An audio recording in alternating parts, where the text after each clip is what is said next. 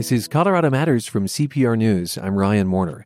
Speaking in Havana this morning, President Obama acknowledged the attacks in Brussels and then focused on his visit to Cuba. He is the first sitting U.S. president since Calvin Coolidge to visit the island. Obama sprinkled his speech today with Spanish. Creo en el pueblo cubano. I believe in the Cuban people.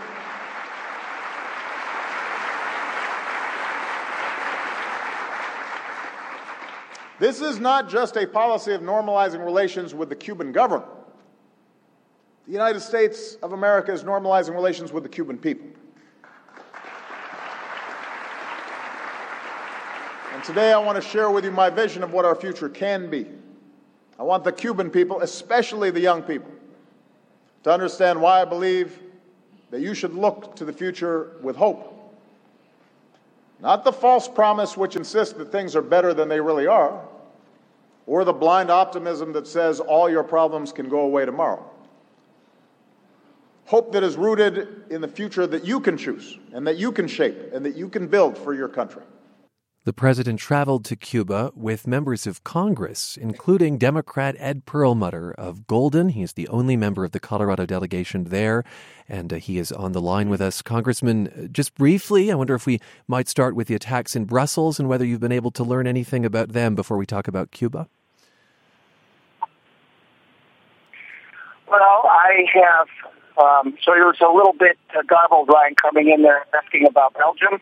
Indeed, and if you've been able to learn uh, anything about the attacks. Yes. Yeah. yeah. So what we, uh, yeah, we've heard from our State Department pretty much what you all have heard: uh, two attacks at the airport, and the one attack at the metro um, near the uh, seat of government, and uh, loss of about 30 lives so far.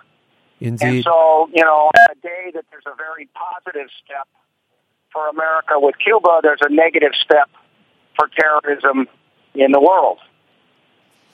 I'll say we've learned in just the last few minutes this morning that ISIS has claimed responsibility for the attacks.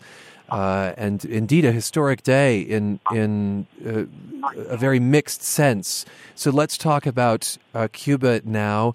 Um, j- just briefly, what what has struck you most about your your trip there so far?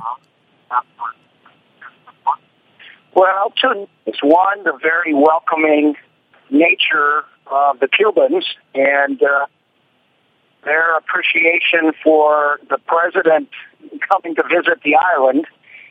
Two, the fact that much of the island in the city of Havana, you feel you're in the 1950s or 60s or maybe the 70s. So it's like uh, going back in time. What is it that gives you that impression? Well, buildings, for one thing, there is not much of any new construction. There is some restoration going on, but a lot of 60s and 70s style concrete buildings. And then on the roads, it's every car that you've seen from the 1950s or maybe the early 60s. So 55, 57 Chevys, old Chrysler Imperials, old Fords and restored very nicely, but you feel like you're at a at a car show. At a car show. You sit on the Financial Services Committee, Space Science and Technology as well. Uh, why were you chosen for this trip to Cuba? What is your interest there? Uh, I guess specifically representing Colorado's 7th District.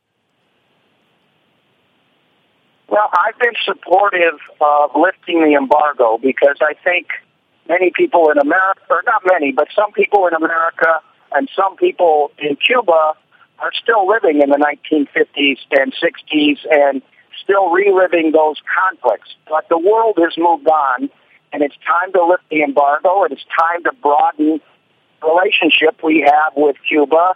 We have many Cuban Americans, and it's only 90 miles from the Florida shore, so it's time to move on. I think I was chosen because of that, and maybe because of science.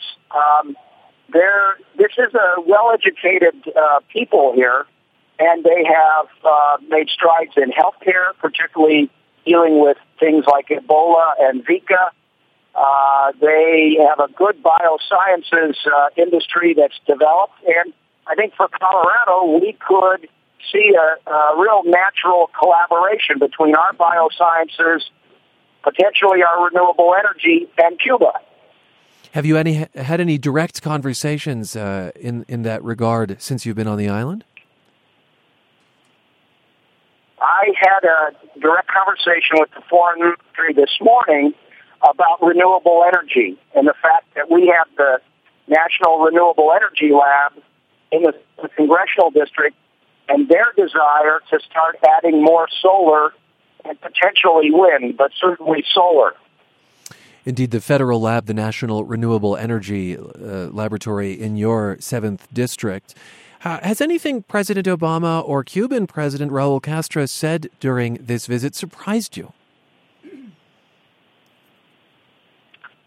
Well, uh, we met with President Obama Monday evening when we all got to Cuba. And he was just very excited and very optimistic. Uh, and I think felt some real personal satisfaction in opening this relationship uh, with Cuba. And he's been doing it pretty single-handedly because Congress has not lifted the embargo, but the president has helped lift some travel bans, uh, some bans on uh, different financial questions. So there's been effort on the part of the administration to start normalizing these relationships and getting on uh, with you know time instead of having time stand still. It's time to move on. Thank you for being with us. It's Congressman. You're very Ed- welcome. I think you said thank being with us, and I'm sorry it's kind of tough to hear you a little bit today. That's okay. That's a line to Havana, Cuba, and Democrat Ed Perlmutter of Golden. He represents Colorado's 7th District. And we're going to talk now about the relationship between this visit and Colorado's small but tight knit Cuban community. With us now uh, to discuss the obstacles and the opportunities ahead. Maria Garcia Berry, she runs a public affairs firm in Denver and was born in Cuba. So was uh, former Denver Mayor Bill Vidal. He now lives in Florida. And Elaine Gantz Berman served on the Denver School Board. Her mother was born in Cuba. I want to welcome all three of you to the program. Uh, you've all been back to Cuba in recent years and have plans for future projects there. Maria, you've actually been several times since you left as a child in the early 1960s. What do you hope the president's visit leads to? Well, I think the what I'm hoping for is that the Denver that the president's visit really um, strikes a chord among the Cuban people and the fact that they can um, be able to learn a lot about us and about how the United States does things, and particularly in terms of uh, uh, a, dem- democracy and, and civ- civic involvement and also economic prosperity. Um, I've been very involved uh, in the last couple of years with a foundation called Emprende, who has really tried to foster and build entrepreneurship among the Cuban people so that they can basically develop economic self reliance. And how foreign a concept or not is entrepreneurship to a Cuban? I think it's inherent in our gene pool that I think we're always looking for uh, ways to do things better, but I think we need, it's not in, they have not been, been around it for 50 plus years. So I think it's important that they pair and partner with other entrepreneurs from across, from the U.S., particularly, since we have such a strong entrepreneur spirit, and other parts of the world in order to do that. But I think inherently in the Cuban people, they're very creative, they're very imaginative. I think it's there. I think just we need to develop that inherent uh, gene pool that they've got. Elaine, anything specific that you think the president's visit can accomplish in the long term? Well, first, I would say that the Cubans love Americans. Um, I've been to Cuba several times. My most recent visit was in February, and uh, they look for every opportunity to speak to you, to learn what's going on in the United States, and to ask when the embargo is going to end. I would say that uh, when you ask people what changes have been made since the president first opened up things in December of a year ago, um, they basically say not very much, that their life has continued as it was before. The level of poverty is still pretty entrenched. And where you really see the differences is for the people that have taken advantage of being an entrepreneur and opened up small restaurants, uh, opened up their homes to visitors so people could stay there. But as a general rule, the Cuban people have not seen too much change. So the, the shifts may appear to an outsider, at least politically, as seismic, but you're saying that on the ground in Cuba, uh, those are less evident, those changes. I, I, think that's a very, very true statement. I mean, we took a taxi to the airport and spoke to the taxi cab driver, and he said, you know, people in the United States think there have been huge changes, but there have not. Hmm. And Bill Vidal, how about you? Is there anything specific you think the president's visit can do to make a material change in U.S. Cuban government and business relationships? Well, hello, Ryan. It's nice to hear your voice and nice to hear the voice of my Cuban sisters, Elaine and Maria. How are you guys? So so beautiful to hear you. you. Um, before I say anything, I just want to uh, send my my heart's desire and prayers and good wishes to the people of Brussels. I think that what they've endured today is uh, catastrophic for the I, I, think the atmosphere in the community. I know they will recover. I also want to say something about the Cal Marsella family. Cal was a real hero and visionary in our community, and I was really sorry to hear of his passing this weekend. Let me say that he's, um, a, he's a former head of the Colorado Department of Transportation and, um, yeah, pardon me, of well, RTD. Cal was actually of RTD, yeah. and you were a former head of the Colorado Department of Transportation and obviously worked closely with Mr. Marcellus. So right, and and really, Cal was the father of I think the the uh, FasTracks um, projects that you see today, and he brought a lot of energy and vision to our community. So this is the only public platform I have to say something about him, so I thought I'd take the opportunity. I also just want to answer your, your question quickly. I think the biggest thing that I see uh, as the advantage of, of the president uh, visiting Cuba is I think so little gets done politically. It's, uh, you know, everybody wordsmiths agreements and fights over how things will get done. What is really important that I see is that the veil of fear is removed from the Cuban people and the American people and understand that we are brothers and sisters in this planet and that there's nothing to be afraid of. And the minute they start interacting with each other, you will see huge changes come. As Maria says, the entrepreneurial spirit of the Cuban people will be enhanced. I think the desire that so many Americans have to help people who need help will also be uh, initiated once again. And I think that where you'll see the real change is not so much among the politicians who will always grandstand and always say the politically correct thing for their audiences. The real change will happen when we start intermingling with the Cuban people.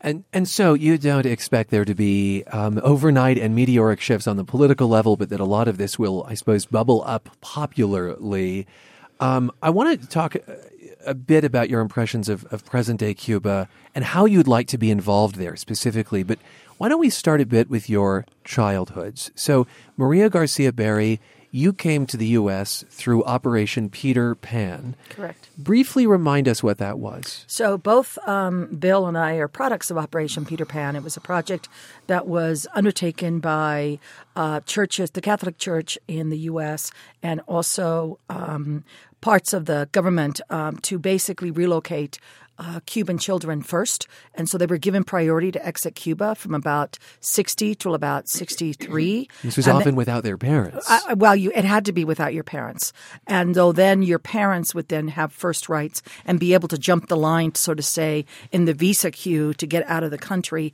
If you had children abroad, you would get first priority. So if you were no no child of Operation Peter Pan ever came with their parents, we all came uh, alone. I think there was about um, 15 or 16,000 um, children who came between 1961 to 1963. And did you land with family in the United States, or did I you was, land? As, uh, Bill landed in an orphanage. Well, Bill, I think that I always like to tell Bill that the difference between he and I is my family showed up to the airport to pick me up. His did not. And if you've read his book, he goes into uh, great emotional detail about how that all happened and transpired. So my it turned out that my godparents had come to the U.S. six months prior, and so I stayed with them until my parents came in June of 1962. This uh, book is Boxing for Cuba. We actually re-aired a conversation with Bill about his memoir, which you can hear at cprnews.org. Um, Elaine, you've never lived in Cuba, but used to visit relatives a lot. And as we said, your mom was born in Cuba. What are your memories of, of the earlier times there? So I used to go to Cuba um, every year to visit my grandparents in the 50s. Uh, my mother grew up in Cuba. She left Cuba when she was about 16 to come to the United States to go to college. My memories of visiting Cuba were pretty fabulous memories. Uh, we used to go to the beach that was close by to Havana called Varadero. I think Maria and I both have memories of, of, from there. We both have pictures with our parents from there, which is was the most beautiful, pristine beach. Now it's quite built up with lots of different hotels. Um, but my memories are completely beautiful. My grandfather uh, died in Cuba. He's buried in Cuba. And whenever I go back to Havana, I make sure I go to the cemetery and visit my grandfather's grave. It's interesting. You know, Bill mentioned this veil of fear that has existed between the two nations. Is that something that you've perceived, a veil between these two sides of yourself? Well, I, I think there's a really big difference between the individual Cuban person and the political environment and the embargo. The embargo has been promoted by a very small minority in the United States. I think there's widespread support right now to end the embargo. Um, when you speak to the Cuban people, and since I speak fluent Spanish, all of us do that are part of this program today, um, every single Cuban wants to lift the embargo. They want to have good relations with the United States. They want to have more American people come there. Um, it's just a wonderful, welcoming place to visit. I'll say that the New York Times conducted a poll on the embargo and finds that most Americans do support ending it. Uh, this was uh, a poll that they conducted with CBS News. 62% of Americans said reopening ties would mostly be good for the United States. But the poll found that fewer than half, 40%, think it will lead to democracy for Cuba. About half said they thought it would not make much of a difference in that particular poll. So, uh, Bill Vidal, go, go, ahead. I hear you trying to. Oh, if, if, I if I might add, I mean, we do business with China, who's a totalitarian government, and and yet they have a free market economy. I mean, I, I don't know from my perspective that making Cuba democratic should be the goal as much as we should try and see how we can become friends again. The veil that I'm talking about is, and I'm, i think I'm I'm the oldest person here on the panel. Not you know, much. if we recall, the the the Cuban uh, Missile Crisis put the world to the brink of war, of nuclear war, more than any other instance in our history. Uh, and so I think that there's that veil of fear of communism, the old uh, domino theory that still linger you know, that communism was out to overthrow capitalism and so on. I think on the Cuban side, when I visited Cuba in 2001, the embargo has been used as the reason why uh, Cuba doesn't open itself up, that it must protect itself because it's right next to this, uh, the biggest power in the world who wants to um, run their lives. And so it's been used by the Cuban government to pose fear among the Cubans of the United States wanting to control their lives. And I think that that is the veil of fear that I'm talking about that will be lifted. That at the end of the day, we are people.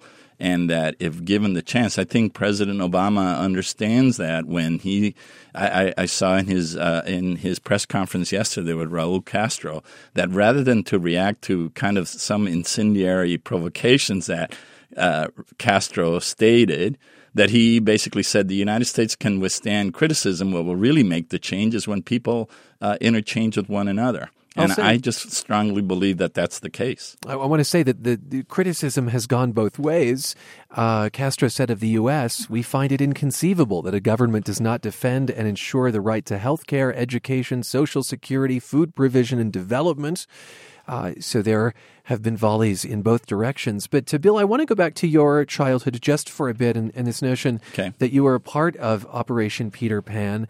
And you describe that time on the plane being flown away from Cuba without your parents as really the nadir, the lowest point you can remember in your life. Um, it's it still is. Um, you know, I remember sitting on that airplane uh, wishing and praying that God would take me. I didn't want to live through that pain anymore. I have never reached any point like that again ever in my life, and hope I never will. Uh, so it was really the most traumatic experience of my life, and still is. Yet at the same time, I think, you know, my dream now is I'm an infrastructure expert.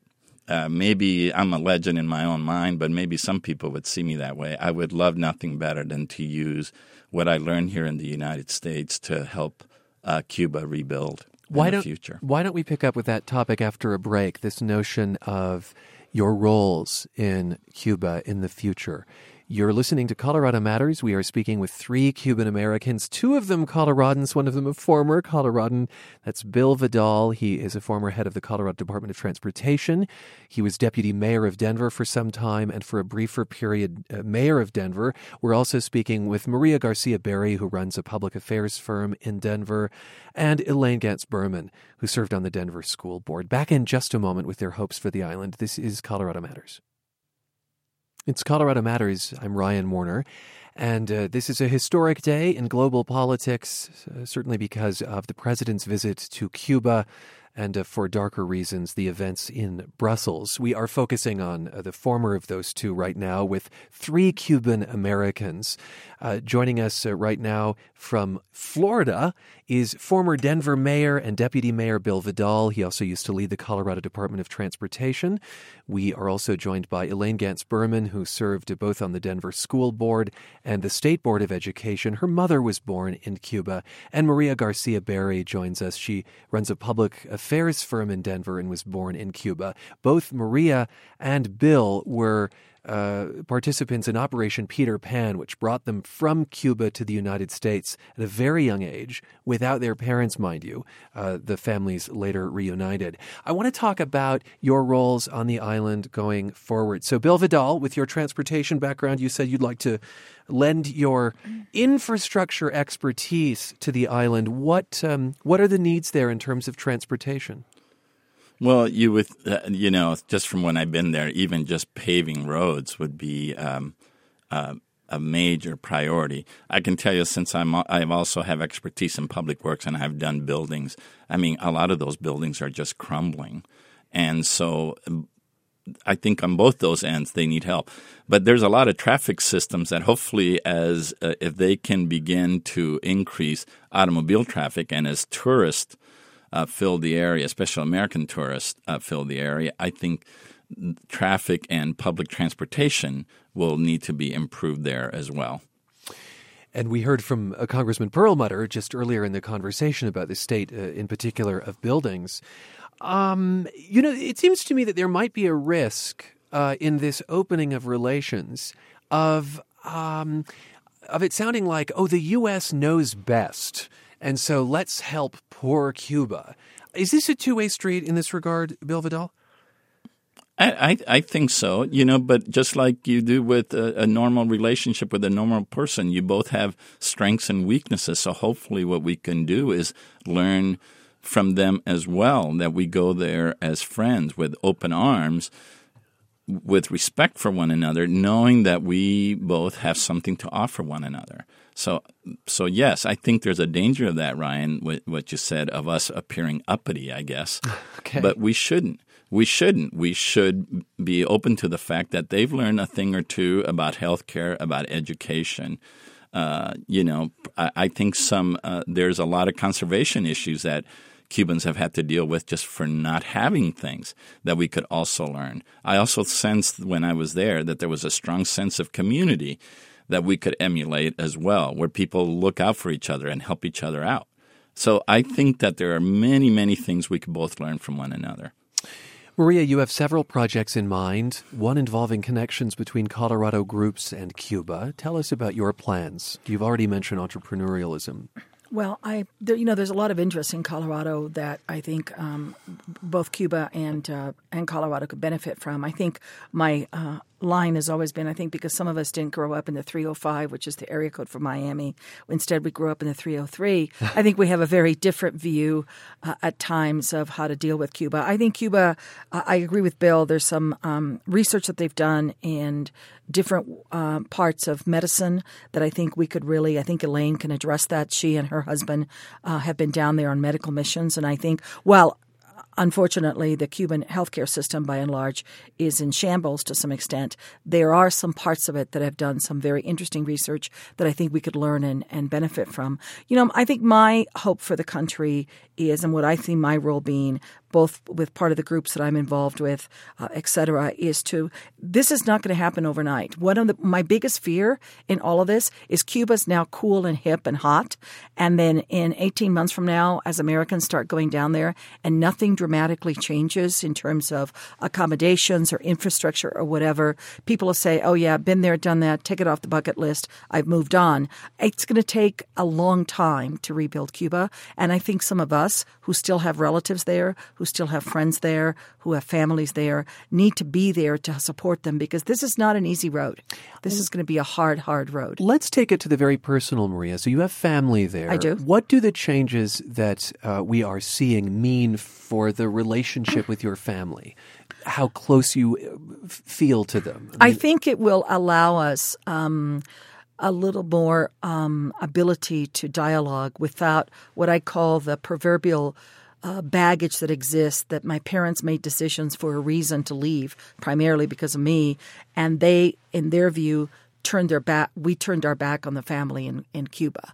So I think that's those are very personal feelings. It's very emotional when we go back there. There are relatives that I met for the first time when I went back in 2003 and then in 2009.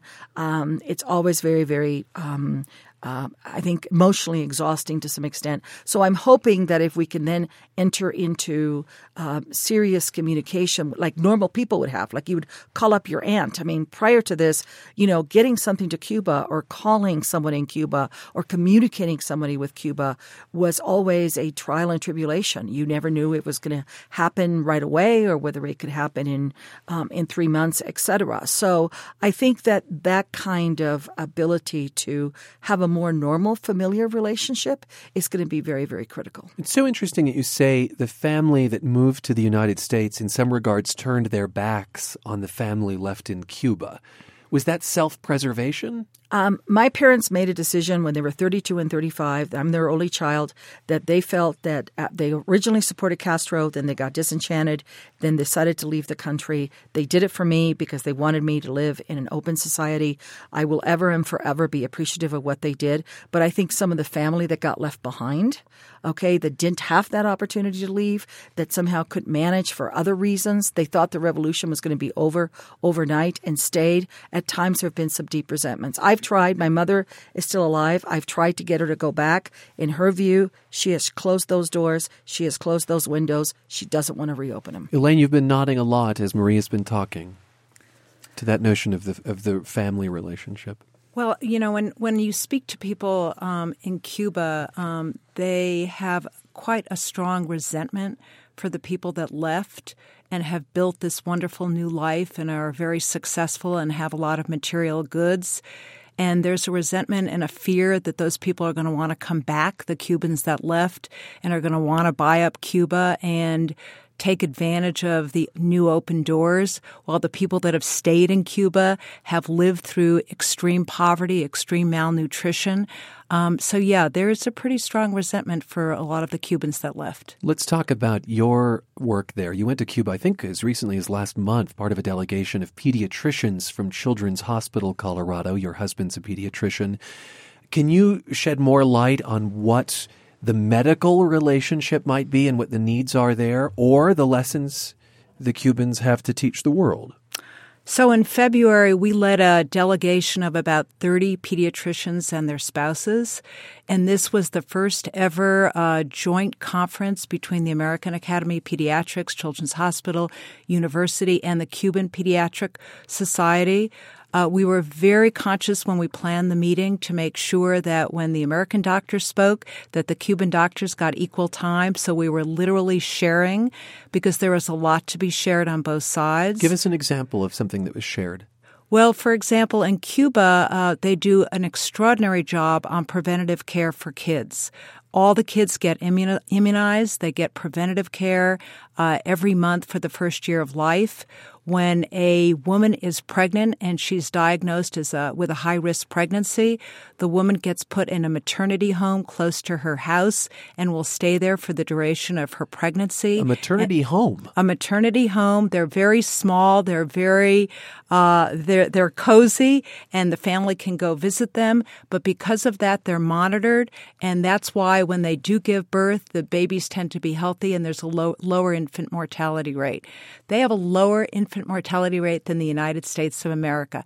That's pretty remarkable. They also um, eh, they train many many more primary care physicians, and a statistic which I find pretty astounding is that the exportation of docs um, from Cuba to places in Latin America and Africa is their second largest source of revenue, second to tourism. So the whole medical area is one that we can learn a lot from them, and hopefully we can we can teach them as well. On the other hand, I think preemies don't fare very well in Cuba. Uh, premature births. So, the way they collect the data in Cuba is they make the determination that a baby that is 24 weeks or younger will not likely survive. So, if a baby is born um, and they're 24 weeks or less, they do not try to save the life of that baby. Uh, very briefly, we have about a minute. Uh, I found it notable that the U.S. Postal Service will have direct mail service to Cuba uh, perhaps small, perhaps big in your minds, but certainly symbolic. So, in a round robin answer, Bill Vidal, will you be writing a letter to Cuba that will go directly there? Uh, probably not. I, uh, I, my family there now is pretty distant, so I don't know who I would write it to. It is meaningful though because uh, when when uh, the post office was cut off to Cuba, I never heard very much from my parents while I was in an orphanage in Pueblo. Hmm. Uh, Maria. Um, yes, even though a lot of my relatives now have email, even though it's a little spotty, but yes, I will be doing them. Right. Just about 5% of Cubans have access to the internet, we should say. And Elaine? We have not talked about the internet at all. In my opinion, opening up the internet will probably have the Bigger largest, um, make the largest difference of anything that we've talked about this morning rather than snail mail. Rather uh, than snail mail. It's been nice to speak to the three of you. Thanks so much. So we've been speaking with Ms. Mar- pardon me, Maria Garcia Berry. She runs a public affairs firm in Denver. Bill Vidal was Denver's mayor and former head of Colorado's Department of Transportation, and Elaine Gantz Berman served on the Denver School Board and the State Board of Education. They are all uh, Cuban Americans. And at CPRnews.org, there's a photo slideshow of them as children in Cuba and also on their return visits to the island.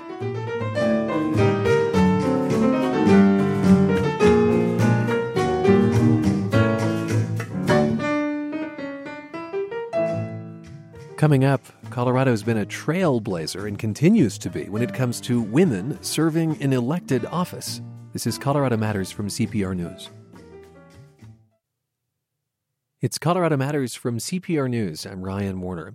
Colorado led the nation in electing women all the way back in 1894 when three women became state representatives. And the tradition continues. Colorado today has the highest percentage of women serving in its state legislature than any other state. Yet it hasn't elected a woman to be U.S. Senator or Governor. There is a new film about this. It's called Strong Sisters Elected Women in Colorado. And Laura Hepner of Centennial and former Greenwood Village City Council member Meg Froelich produced the film. Ladies, welcome to the program. Thank you, Ryan. Thank you for having us. So, Laura, you're a former director of uh, the Colorado Legislative Women's Caucus. Uh, it's a bipartisan group made up of the women in the Colorado General Assembly. And part of your work involved writing biographies of female lawmakers throughout the state's history. What about that research was so fascinating that you and Meg thought, gosh, this should be a film? You know, it's interesting enough that Colorado has this amazing history where we were the first state where men voted to give women the right to vote on that issue and that issue alone in 1893. And then one year later, we elected the first three women to serve in any legislative body in the world, actually. That's interesting enough. But when you look at the actual women who have served over time, and I started writing up these little biographies, they have such interesting stories. And I wanted people in Colorado to know some of those stories the way that they know about Molly Brown or Baby Doe Tabor. These are women who were accomplished in and of their own right and made a big difference in our state. Whose story were you most burning to tell? Oh, well, there's a story about Agnes Riddle, who served in the 19 teens, who uh, was the only woman serving in the state house when one of the men carried a bill to create a red light district in Colorado. And it would have set a curfew for the women who were in that area that they had to stay in that area overnight. And she stood up and said to the men, I'm fine with that as long as the men who, there, who are there have to stay there all night as well. And which one of you wouldn't have a little problem with that. And it takes, it, it, takes two to tango. Yes, and so the the bill failed, um, and it was just a wonderful example of how women make a difference. And that story's sort of buried in some suffragette newspapers from the era, um, and those are the kind of stories I wanted to go looking for. Uh, Meg, Laura alluded to this, but we, we have to talk about women getting the vote before we can talk about women uh, serving in legislative bodies. And Wyoming was the first to give women women the the right to vote, but that was done by a bill. Colorado did it popularly, right? Right, and that's sort of what we talk about in the film is the perfect set of circumstances that came together to make that happen, um, both from economic factors and social justice factors, and um, a lot of that we discovered sort of in the process. Um, we had sort of gone in with this preconception of Western women as cowgirls and independent, feisty people, but it doesn't it doesn't apply equally. So that's true in Wyoming and that's true in Utah, but yet they each had their own path towards suffrage. So Wyoming wanted women to have the vote so that they had enough population to qualify as a state. Oh, there were ulterior motives, you're saying? Yes. And Utah has a different story in which it was an effort to stave off the anti polygamy people. So Colorado's story is interesting and different. And and how, what drove it in Colorado? Well, one of the interesting things that we really began to focus on is the economic downturn in 1893, the silver crisis, and the rise of the populist movement. And the Populist Party had as part of its platform women's suffrage. And that was an appealing message when the economy was in the dumps. Well, the women in Colorado had a long history of social justice and helping folks who were not as well off and forming communities in these mining areas. And so when the economic downturn put all these guys out of work, it was women going out with both blankets and soup and then a little pamphlet that said, "Hey, give us the right to vote, and uh, you'll see more of this." the image of a broom was a strong image in this campaign, wasn't it, Laura? Yes, they, they used uh, the broom as a symbol of cleaning up government, and um, we've seen that through history. This idea that women will help to clean up government, that you can trust women more. Um, that's not something that we're saying. That's something that you see in the historical research is that there's this sense that you can trust women what in can government. You, what can you tell us about those first three women who were elected to the state legislature the following year? So women get the vote in 93 and then in 94 they are elected. All three Republican, correct? Right. All three were Republican, which is interesting because the populists um, had a real presence at the same time. In the following election, two years later, um, populists were elected. Um, but the first three were Republican women, two from Arapahoe County, or really Denver at the time, and one from Pueblo. Those three had not been terribly involved in the suffrage movement. Mm. Um, but what was interesting was that the parties at the time figured out, the women in those parties at the time figured out that if they ran women in some districts, eventually a woman would get elected if you only nominated women from your party. And so that's what happened in these cases. Uh, I understand that women made changes to the Capitol physically as well as leaving their footprint legislatively. Uh, there wasn't a ladies' restroom in the House. They had to go across the rotunda to get to a bathroom. Um, here is former state representative Wilma Webb. She's talking about how Arie Taylor, the first African American woman to serve in the state legislature, changed this. And they would miss votes. And so one day, uh, Arie, and this was before my time, but she tracked and counted every step that she had to make. And because of her, uh, women could just have something very close to them and still be able to, to manage to get their votes recorded. Meg, the film highlights another example of how female lawmakers worked to make the Capitol accommodating for men and women, and that has to do with language, in particular pronouns. Tell me about that. Well, that was a funny um, story that Dorothy Rupert told. Um, about wanting to change the language to be gender neutral. And this was just perceived as absolutely revolutionary and hugely costly, which she found to be absurd.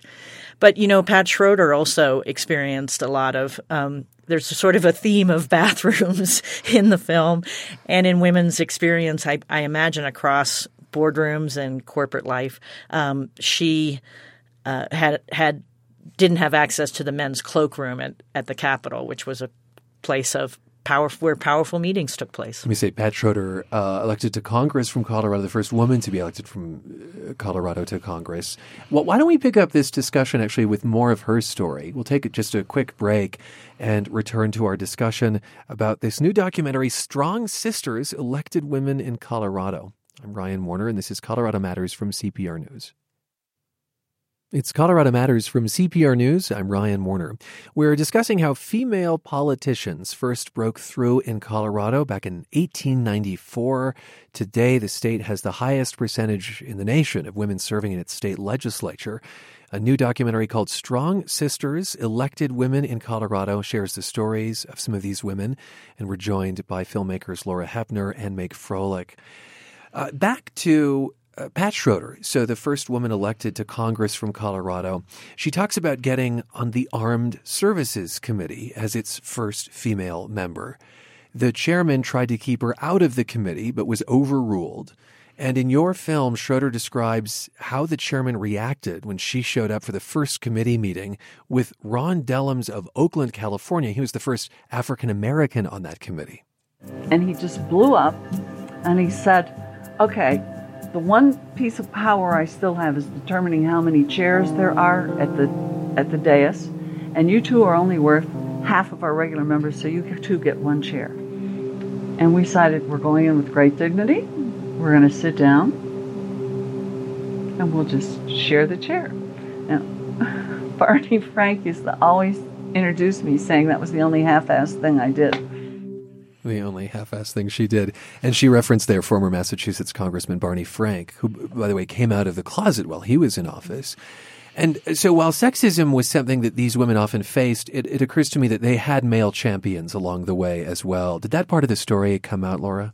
Definitely. Uh, Dottie Wham says in the film, uh, she has to point out that I think it was uh, Senate President Strickland had all women uh, as heads of committees when he was there at one point, which was um, significant. I think that was in the 1980s or 90s. There, there have been men who have been allies, who have uh, worked with, collaborated with women on various issues over time. As we said, Colorado is number one in the nation for female representation in the state legislature. It's about 42%. Did you get some sense of why that is? Well, we really feel it builds on the tradition that we've established. So we because we've had more women, we have more women. The other thing is that we have such a large representation in our suburban corridor and I think both parties have discovered that women do well in suburbia. So if you want to win that election, it's often a winning strategy to put forward a woman candidate. You say both parties, and you know we said before the break that the first three women elected to the state legislature were Republicans, and GOP women were very successful for a long time. But in the film, you say that that has been on the decline. What is going on, Laura? Well, we heard a lot of stories from Republican women about what has happened over the past 20, 30 years. Um, and we've seen a real shift from the numbers being heavily Republican women um, in both the House and the Senate, more so the House. Um, uh, to being heavily Democratic women lately, um, and that's part of the reason we wanted to tell this story. Is um, nowadays I think uh, younger generations might think that women in office equates to Democratic women in office, and that was not true um, until about 1990s. Um, why is that? Well, the film talks about that. Uh, the Republican women who we interviewed talk about uh, a, a, very hard right. Uh, Christian conservative influence in Colorado politics um, at the state house and senate level that sort of drove them out during primaries, um, and that these women were primaried um, by a, a more right wing element, I guess they would say. And w- how does that connect to them being women? Uh, in other words, uh, well, uh, what what they say is that they were more moderate on issues. So they are Republicans, but they might be moderate, more moderate on an issue like uh, reproductive rights or gay rights, um, as we've seen in the last few years, and um, that some elements of the Republican Party aren't happy with that, and so they would run a candidate against them in a primary. This is what Republican women told you. Yes. In in yes. the making of Definitely. this film. You know, we mentioned that there hasn't been a female U.S. senator from Colorado, a female governor, a female mayor of Denver. Um, I guess, first of all, how often do women run for those posts? That's the first question to ask. And then I suppose the second question is why then aren't they elected? Well, we've had women run for these offices, and we tried to interview as many of them as we could. Almost to a person, I would say that um, they ran into problems with raising money, and often it was a male opponent who was better funded that was able to knock them out, uh, or sometimes talk them out of running. So we have a lot of instances of that, and that's about access to power and the institutional barriers that still remain at that higher level. The other thing that we heard um, along the way is uh, women who told us that they waited until their children were in high school or out of high school before running for office. And so if you have a group of people who wait for 15, 20 years before they even begin a political career, even begin to run for lower level offices, they're just not going to have as much time to access Congress or the Senate or the governorship. Um, and so we think that is shifting, and we talk about that in the film that more women with younger children are willing to run for office and find a way to make that work. Uh, but that's one of the things we heard. The other thing that we heard is uh, in terms of going to Washington, D.C., uh, there were some women who said, I moved to Colorado live in Colorado. Why would I want to uh, go all the way to Washington D.C.? Now that would apply to men to men as, as well. well. right? Exactly. Um, and I, but I can definitely relate to that. Um, and uh, I thought that was an interesting thing to hear that we did not expect. Do you think that we'll see a uh, a female gubernatorial candidate and perhaps governor soon? I mean, there's there's talk of the former Colorado State Treasurer, potential candidate Cary Kennedy. Oh, we absolutely feel so. And so do the women in the film. It's coming. It's coming. Very briefly, Meg, you're actually running for Colorado State House as a Democrat, uh, but you took this film on much sooner than uh, you thought you'd get involved in political office. In just the last 10 or so seconds, was this related? In other words, as you dug into the history, did you become motivated to run? Well, we certainly hope that people watching the film are motivated to to run. And we certainly feel that women across the political spectrum made a difference. And I've long wanted to make that difference. And so I, I would say it lit a fire under me. well, it's, it's been nice to speak with both of you. Thanks so much. So that's Meg Froelich and Laura Hepner. They produced the film Strong Sisters Elected Women in Colorado. You can see the film at Colorado State University on March 30th and at Denver's Central Library May 1st. That's a special screening for the Colorado Women's Hall of Fame. I'm Ryan Warner, CPR News.